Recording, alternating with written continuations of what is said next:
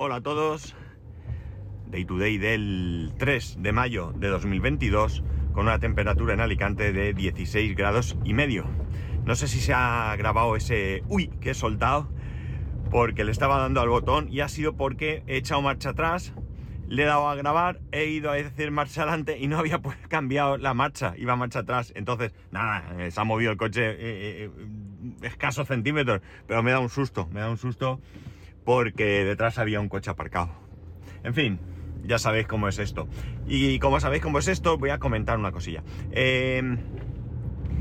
ya lo he hablado aquí cómo grabo este podcast, ¿no? Este podcast lo grabo eh, muy, muy, muy al tum, ¿no? Muy al tum.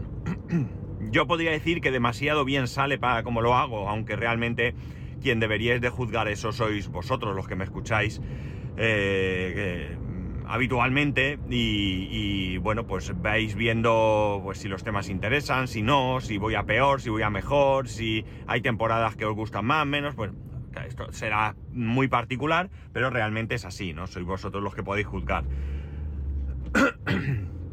De hecho, hay tres, eh, básicamente, tres eh, momentos en los que elijo el tema del que voy a hablar, ¿no? Eh, en un primero sería aquel en el que previamente, el día antes o, algo, algunos días antes, tengo en mente un tema que quiero traeros aquí. Y ese tema, bueno, pues lo tengo pensado, preparado. Es verdad que no hago guion, ya sabéis que yo guion cero, pero es un un tema que de alguna manera tengo medianamente eh, preparado porque, porque he tenido tiempo para darle vueltas, ¿no? Hay veces que vais a flipar, voy a grabar y se me olvida. Se me olvida que iba a hablar, ¿no? La verdad es que lo de mi cabeza es tremendo, pero bueno, al final siempre sale saliendo, saliendo algo, ¿no? Otro momento es aquel en el que, bueno, pues voy a contaros algo que me pasó el día antes, eh, y por la mañana, pues poco antes de empezar, le, he pegado dos vueltas de aquella manera para poder, eh, pues eso, un poco tener, eh, tener un poco de idea de qué es lo que, lo que voy a... la gente que se para en la calle, en la carretera, en medio, pues me parece poco inteligente, ¿verdad? ¡Ey! Cuidado, te tienes que esperar tú, amiga. Bueno, la cosa está en que en que está ahí. Y luego está, eh, bueno, bueno, hay, diría que hay alguna que otra más, ¿no? Está el momento en el que no sé de qué hablar, ¿no? Eso me pasa a veces. ¿Por qué? Pues porque no tengo ningún tema en mente interesante y el día anterior pues ha sido un día... muy, muy, muy, muy, muy rutinario, en el que no me ha pasado nada que merezca la pena contar, en el que no he visto ninguna noticia que merezca la pena comentar aquí. Perdón, y por tanto la verdad es que me cuesta un poco. Y luego está, por último, eh, el día en el que tengo un tema, pero de repente veo otra cosa y pienso que me, interesa más comentarlo, ¿no? Hoy es uno de esos días, ¿no? ¿Por qué? Bueno, esta mañana eh, me he levantado un poco más pronto de lo habitual, ¿no? Eh, no sé qué me está pasando últimamente, que me levanto antes que el despertador. Entonces, pues me he puesto en marcha. A veces, pues me espero ahí tumbado hasta que llega la hora y demás. Estamos hablando de un poco antes, ¿eh? No de una hora antes ni nada de esto. El caso es que, bueno, pues estaba, me he levantado antes, con lo cual pues he, acelerado un poco. No, no, no he acelerado, he adelantado, he adelantado. He adelantado un poco, he tenido más tiempo de, para tomarme el café y me he puesto a leer un poco en Telegram. Yo soy un desastre con Telegram porque eh, no le presto la atención que me gustaría por falta de tiempo la mayoría de veces. ¿Y qué ocurre? Pues que cuando voy a entrar a un grupo y hay una conversación que me interesa comentar, no lo hago porque ya no merece la pena. En este caso, en el grupo de Bala Extra del podcast de Pedro Sánchez, estaban hablando del tema de alimentación en niños, eh, alimentación sana, sedentarismo, deporte, pantallas, eh, bueno, pues todo un poco de esto con diferentes opiniones al respecto, ¿no? Diferentes opiniones, todas ellas bastante bien encaminadas hacia el mismo punto, es decir, es sano hacer deporte, hay que llevar una alimentación equilibrada, eh, no está mal la tecnología, pero tal, hay gente más restrictiva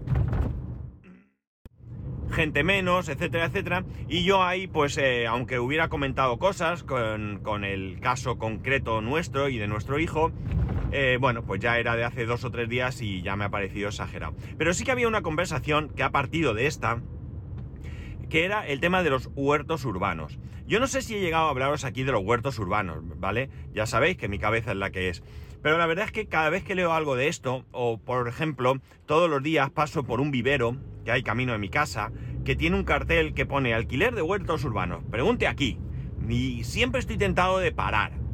Porque la verdad es que yo no soy en absoluto una persona de campo. Y cuando digo una persona de campo, eh, en, todos los sentidos que podáis pensar, ¿vale? Bueno, sí, he salido al campo, he ido de acampada, me gusta pasear por el campo, todas estas cosas de urbanita, sí. Pero eh, yo no he nacido en un pueblo, yo no he vivido en un pueblo, yo no he tenido una segunda residencia en un pueblo. Por tanto, toda esa parte, ¿no? Toda la parte de eh, agricultura y todo esto, en mí, pues es bastante, bastante analfabeta, ¿no? Podemos decir. Lo mucho o poco que yo pueda saber es lo mucho o poco que he podido aprender desde mi posición de, persona que vive en una ciudad, ¿no? Del interés que haya podido mostrar en algún momento o de alguna cosa así, ¿no? Por tanto, ya digo, mi interés por la agricultura, eh, bueno, pues ha estado marcado por, pues por momentos en los que alguien ha comentado algo, he leído algo, cosas así, ¿no? Eh, la cuestión es que creo que, bueno, no sé si lo he dicho tampoco, la verdad, aquí, en la empresa que llevo trabajando desde hace algo más de dos años, es una empresa que se dedica a la fabricación de bioestimulantes para los cultivos y esto hace que, bueno, hace varias cosas, ¿no? Una de ellas es, en primer lugar, que despierte mi interés por la agricultura en sí. En segundo lugar, que mm, tenga necesidad. Eh, bueno, una necesidad más relacionada con saber a qué se dedica la empresa para qué trabajo, porque yo no estoy en ningún departamento relacionado con la agricultura, con el desarrollo de productos, con la investigación, ni nada de esto, ¿vale? Yo estoy en un en el departamento informático, con lo cual, pues realmente mis conocimientos sobre todo esto son eh, poco menos que innecesarios, con saber un poco los productos o cómo se clasifican y cosas así, para el tema de eh, pues, eh, pues, informático, ¿no? es más que suficiente. Pero como digo, bueno, pues hay un cierto interés personal por todo esto y que el tema de, la agricultura al final me parece un tema tremendamente interesante, ¿no? Cuando, cuando, bueno, pues no hace mucho, mm, no sabría decir un mes o un mes y algo, pues dos compañeras eh, nos reunieron a todos aquellos que, estamos fuera del mundo de la agricultura, eh, pensar que mucha gente que trabaja en mi empresa es ingeniero agrónomo, ¿no? Entonces, eh, pero hay, somos administrativos, diseñadores, informáticos, eh, personas de comunicación, de producción, logística, toda esta gente, todas estas eh, personas no necesitamos realmente saber mucho sobre agricultura para poder hacer bien nuestro trabajo, ¿no? Pero claro, es que al final uno debe de saber en dónde trabaja, ¿no? Pues no sé, eh, creo que es algo mínimo que, debemos de, esforzarnos por hacer. Y yo llevaba mucho tiempo reclamando que quería que alguien me explicase esa información, ¿no? Que alguien me, diese una charla, eh, no sé, algo que me, que me, explicase un poco mejor. ¿Por qué? Porque desde el desconocimiento, cuando alguien me preguntaba, ¿y vosotros qué fabricáis? Yo decía, abonos. Y no es verdad. Nosotros no fabricamos abonos. Nosotros no fabricamos fertilizantes. Eh, eh, nosotros realmente eh, lo, que eh, lo que fabricamos es lo que os he dicho, bioestimulantes, que es otra cosa, ¿no? Si os interesa mucho, puedo repasar un poco lo que sé y contaros qué es un bioestimulante, ¿vale? Pero bueno, la cuestión es que, como digo, todo esto y esa información y demás, pues despierta en mí otra vez el deseo de poseer un huerto urbano. en mi casa nos gustan las verduras, ¿no? Y las frutas y por tanto pues tener un huerto urbano tiene ese componente por un lado de entretenimiento, de salir de casa, de hacer cosas en familia y de tener unos productos que eh, has, eh, criado tú, por decirlo de alguna manera, ¿no? Eh, no he llegado a informarme todavía, pero en un momento dado hablé con la madre de un, de un compañero de mi hijo del cole que ellos tienen un huerto urbano y estuvimos hablando. Esto recuerdo que sí os lo he contado, ¿vale? Y eh, bueno, pues despierta en mí otra vez esta, esa sensación, ¿no? De, querer un huerto, un huerto urbano. Eh, como os he dicho, tengo un absoluto desconocimiento sobre agricultura, ¿no? Eh, ¿Qué ventajas puedo tener yo? Bueno, pues la ventaja principal es la empresa en la que trabajo, ¿no? Es decir, yo a mi alrededor tengo un montón de gente que sabe muchísimo sobre agricultura, ¿no? Y eh, bueno, pues que podría eh, aplicar todo ese conocimiento a mis propios minicultivos, porque pensar que un huerto urbano no es un, una explotación ¿no? enorme, ¿no? Es un sitio pequeñito donde se supone que tú vas a sacar ahí producto para autoconsumo y algo más, ¿no? Cuando digo algo más me refiero pues darle algo a tu familia, a vecinos, amigos o algo así, ¿no? Ahí no pensar no se trata de tener ahí una producción agrícola brutal, entre otras cosas, porque no es mi objetivo. Yo, mi objetivo no es dedicarme a la agricultura. Mi objetivo es, bueno, si tuviese algo más de, posibilidades económicas, realmente yo no pensaría en un huerto urbano. Yo lo que haría es buscarme una casa de campo, una casita de campo, de estas muy económicas, a reformar, eh, con un pedacito de terreno donde yo pudiera tener pues una pequeña piscina, donde pudiera hacer un espacio con una barbacoa y un pequeñito huerto urbano donde plantar pues unos tomates, unos pimientos, ¿vale? Eh, cuatro patatas, es decir, algo así, ¿no? Entonces, claro, como digo, desde mi desconocimiento y desde el desconocimiento de cualquiera, eh, si tienes interés por esto, pues está claro, ¿no? Eh, tienes que buscar información, porque estamos en mayo. ¿Qué puedo plantar en mayo? Yo no tengo ni idea. A lo mejor planto pimientos y es que no es el momento. O tomates o yo qué sé. No tengo absolutamente ninguna idea de qué debería de plantar en el mes de mayo.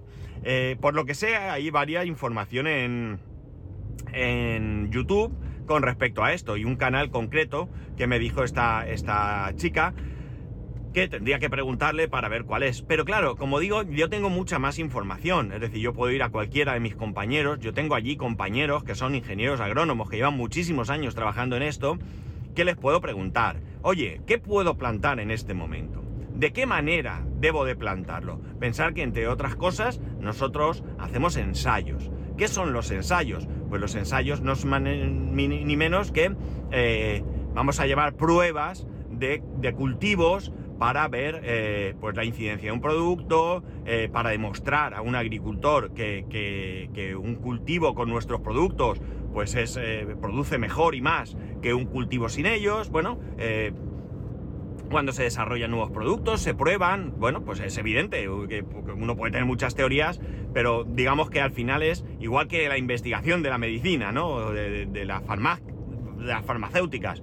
Mm, yo desarrollo un medicamento, pienso en qué puede ser eh, una solución, empiezo en pruebas en animales, luego en humanos, eh, bueno, pues esto es lo mismo, ¿no? Es lo mismo con un poco menos de, eh, de complejidad, ¿no? Pero no creéis que no la tiene, porque luego esos productos tienen que pasar, tienen que pasar una serie de pruebas para ponerlas en el mercado y cumplir una serie de legislación, ¿no? de hecho, el, el objetivo es que todos aquellos productos que nosotros producimos sean eh, ecológicos, ¿de acuerdo? Con lo cual, pues eso tiene que seguir un proceso, un procedimiento y cumplir unas normas que además no son iguales en todos los países. Un producto que puede ser ecológico en un país puede no serlo en otro, siendo exactamente el mismo producto, ¿no?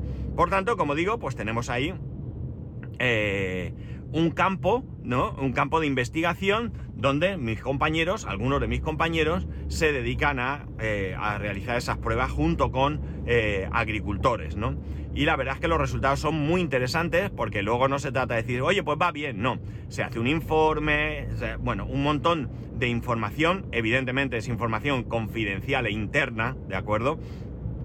Donde se detalla pues, muchas, muchas eh, cosas que resultan interesantes para el resto de compañeros que luego cuando van a hablar con algún agricultor o lo que sea, pues le pueden demostrar de alguna manera que realmente eh, merece la pena eh, utilizar estos productos. A fin de cuentas, nuestro objetivo no es solo mejorar los cultivos, que es el, fundador de esta empresa, realmente lo que, lo que pretendía era que hubiera mejores cultivos para los agricultores, que los agricultores pudieran obtener mejor rendimiento y mejor producto eh, con, productos realmente sostenibles, es decir, eh, no aquí le hecho lo que sea y que ya está, ¿no? Intentar que estos productos pues lleguen a, pues, todo tipo de, agricultor.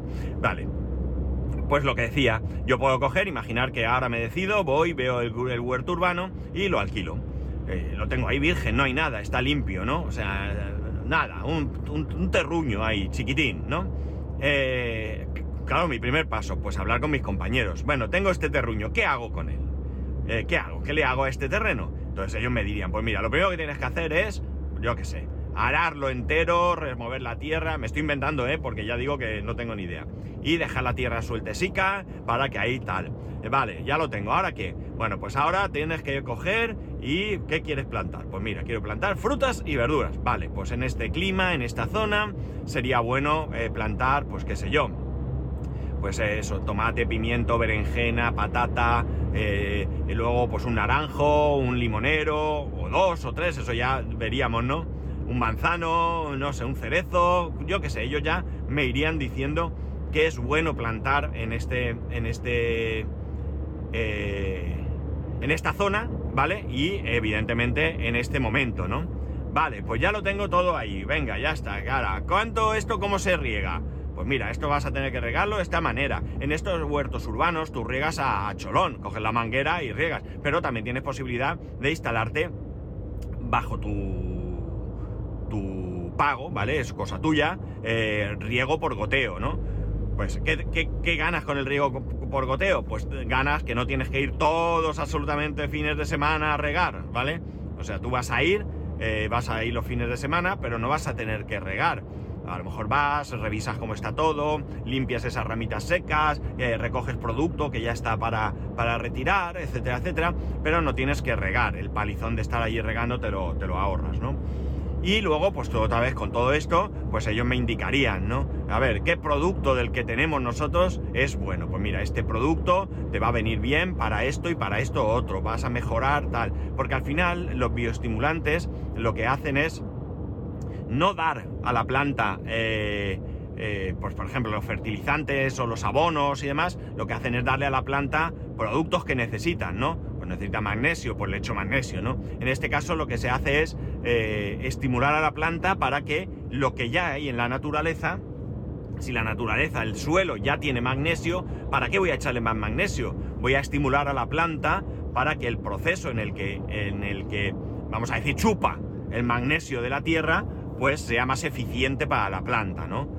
Eh, de manera natural, pues por ejemplo, ¿qué necesito? ¿Que coja más nutrientes de la tierra? No voy a echarle más nutrientes, si ya los tiene. O sea, evidentemente si sobresaturo la, la tierra, pues al final cogerá esos nutrientes. Pero si en vez de sobresaturar la tierra, que la estoy estropeando también probablemente, yo cojo y lo que hago es que estimulo a esa planta para que las raíces sean más grandes, pues al tener más raíz, pues esa planta podrá eh, eh, absorber que queda mejor que chupar, ¿verdad?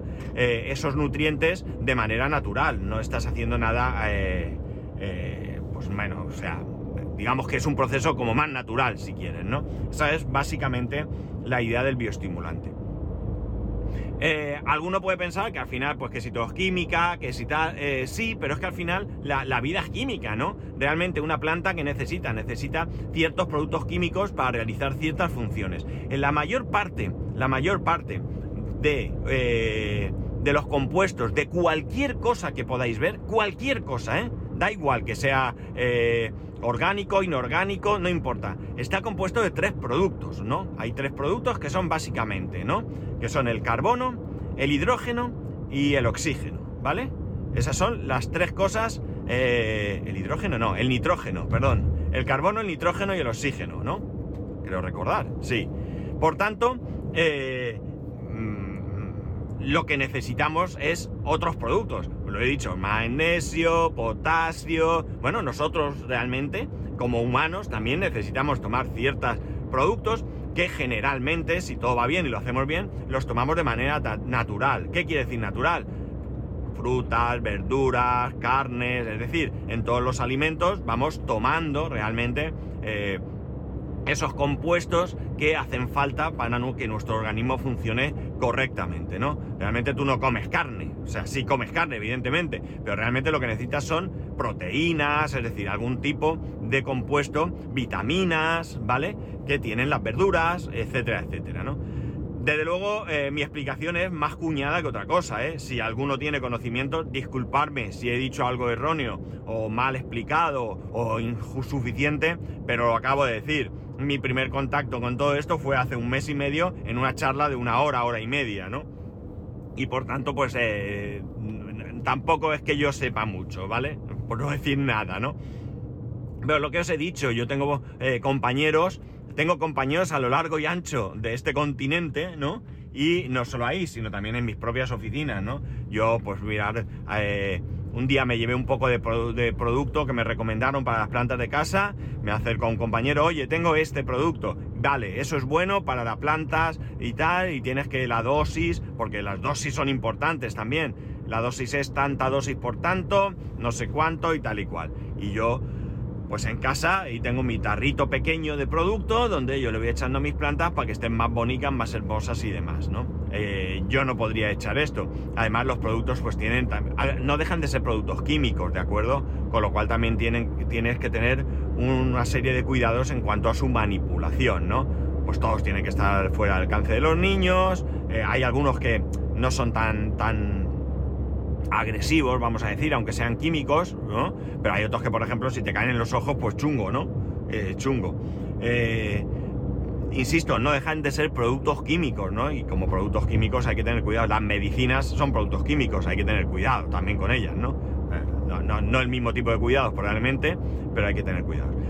En definitiva, al final, pues, mira, trabajar en esta empresa no solamente me ha proporcionado un bienestar en muchos sentidos. Me ha proporcionado un bienestar eh, mental, eh, físico, económico también, económico. La economía, eh, mi economía personal ha mejorado muchísimo en esta empresa, ¿no? Muchísimo. sino que también, pues me ha permitido, o me está permitiendo, vamos a decir mejor, adentrarme en un mundo que siempre me ha generado un poco de curiosidad, pero que realmente yo desconocía, ¿no? Eh, en el tema de los bioestimulantes, por ejemplo, como digo, yo desconocía que existían estos productos, ¿no? Y para que os hagáis una idea de, cuál es el efecto que, deben de producir estos productos, os cuento que una planta, una planta cualquiera, se comunica. Una planta se comunica, se comunica entre las diferentes partes de sí misma raíces, tallo, hojas, eh, tal, eh, se, comunica, ¿no? Ahí se comunica. Eh, además, las plantas se comunican entre ellas también.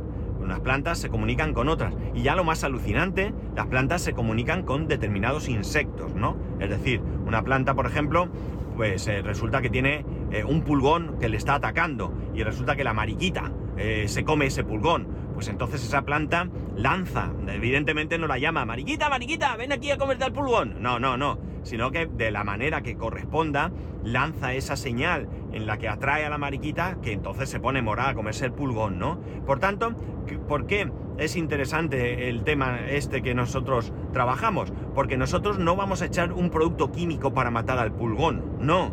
Vamos a proporcionarles un producto para que esa comunicación entre las plantas y entre las plantas y esos insectos sea mejor.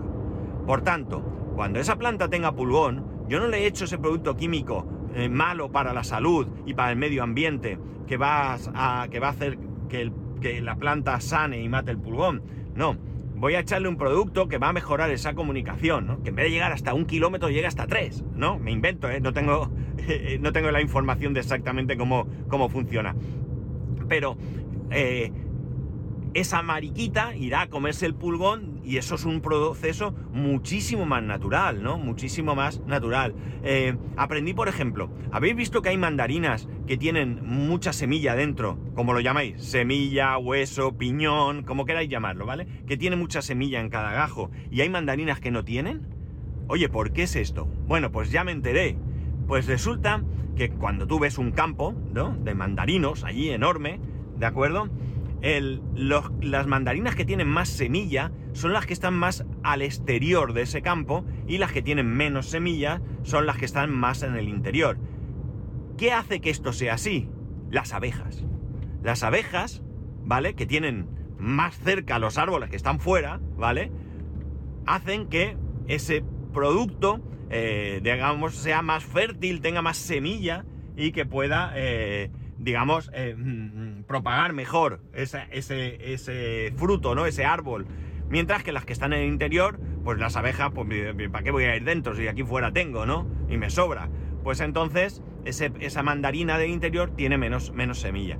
Bueno, pues esto es una explicación que me dio un compañero. Me parece alucinante. O sea, ¿en serio nos parece alucinante algo así?